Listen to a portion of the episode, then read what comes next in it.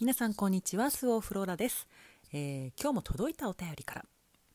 いつもフローラさんの声に癒されています。ありがとうございます。ところでフローラさんはパワーストーンを身につけていますか？石にもエネルギーがあると思うのですが私にはそれを感じ取る力がないので。例えば金運に効果があるとされるパワーストーンのブレスレットを身につけた場合金運を上げるエネルギーが私の体の周辺で何らかの作用をしているのでしょうか？教えていただけると嬉しいです。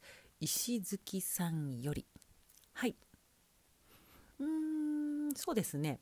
パワーストーン。以前はうちの会社でも取り扱っていました。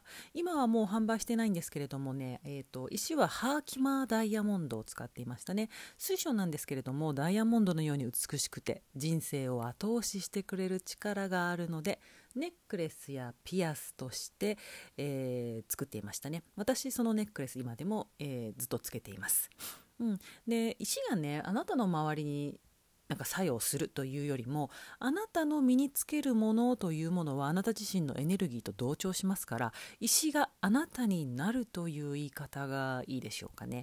人生を好転させるにはどんな環境に身を置くかこれが最も大切です。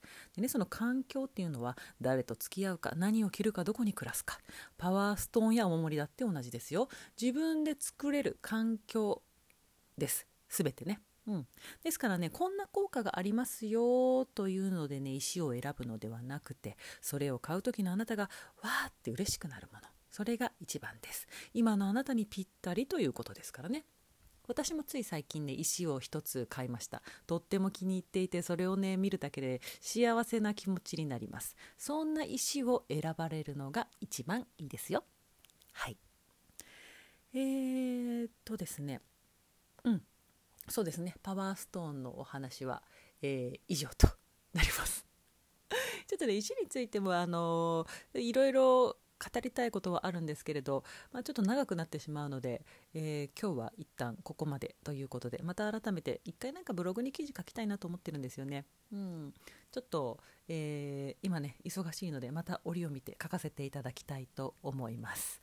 はい、それでは皆様今日も良い一日をお過ごしください。